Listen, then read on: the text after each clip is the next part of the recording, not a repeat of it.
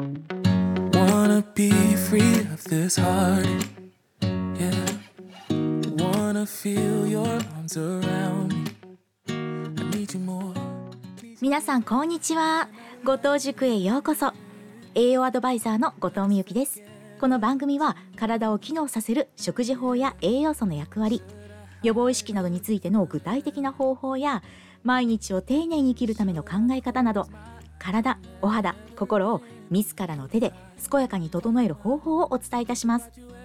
今回のテーマは空腹こそ最強の薬。お金をかけずに美肌と健康な体を作るについてお話しいたします。皆さんは1日に何回食事をしますか？1回2回3回またはそれ以上。私は1日1食にしてから気づけばもうすぐ3年になります。空腹こそ最強の薬という本とても話題になりましたよね。物を食べない時間を作り空腹を楽しむ。空腹を楽しむってどういうこと？と思いませんか？しかし1日1食や2食を長く続けている方は空腹感が辛くないんです。飢餓に強い人と飢餓に弱い体質の人がいます。私は飢餓にかなり強い体質かつそのように長年かけて作ってきました。まず1日3食バランスのいい食生活を続けることが健康のためですと一般的には伝えられているように感じますが皆様はいかがでしょうか？朝食を抜くような生活だと学習や仕事効率が悪くなる。本当に全ての人に同じように当てはまるのでしょうか？私はきっと天の弱なので一般的に正しいと言われていることよりも自分の体に耳を傾けることを心がけています。今思い返すと20代半ば頃は朝ごはんはしっかり食べていましたがお昼はそんなにお腹が空かないためだんだん軽いものしか食べなくなりました。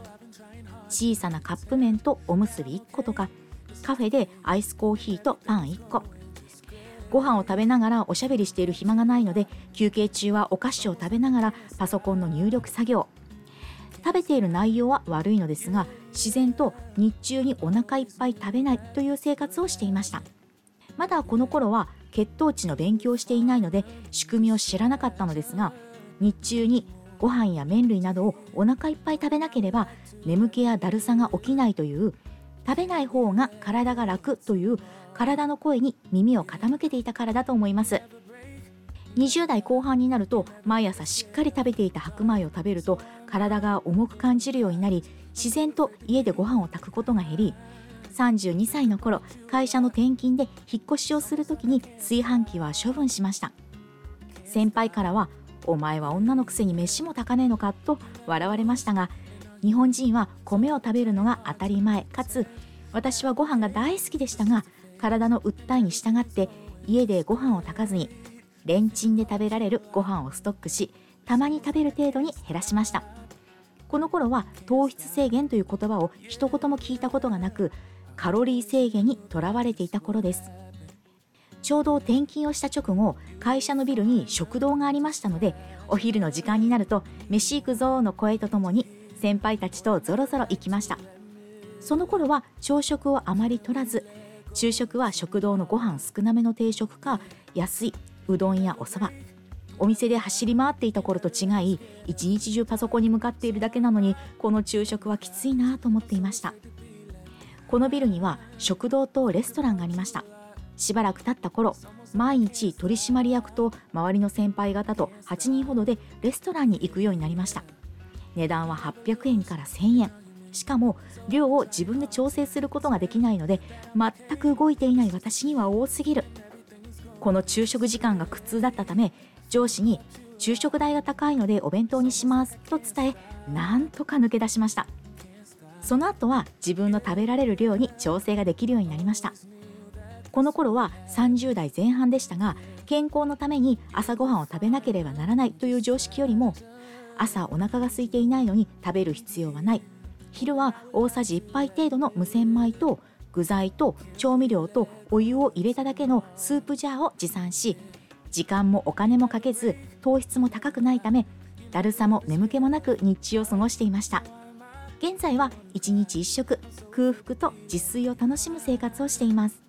空腹感は1日3食食べている人と20時間以上何も食べない1日1食の人と感覚が全く異なります。それはどちらも経験しているからわかります。血糖値が上がったり下がったりして感じる空腹感はあまり気持ちのいいものではありませんが血糖値が関係ない長時間食べていないことへの空腹感は嫌な感じがしないんです。お腹減りませんか？と言われます。もちろんお腹も空けばお腹はぐーっとなりますよ。でも楽しい。ダイエットのためにやってるんですか？とも聞かれます。残念ながら違います。次回はその理由をお伝えいたしますね。ここまでお聞きくださってありがとうございました。この番組は毎週水曜日と金曜日の21時から配信します。もしよろしければコメントなどいただければ嬉しいです。次回は細胞を生まれ変わらせるオートファジー。ポイントは16時間をテーマにお送りいたします。いつも調子のいい体ってこんなに楽なんだ。お肌綺麗ですねって言われるのってすごく嬉しい。心が強くなるといろんなことにチャレンジできる。ぜひその面白さを体験してください。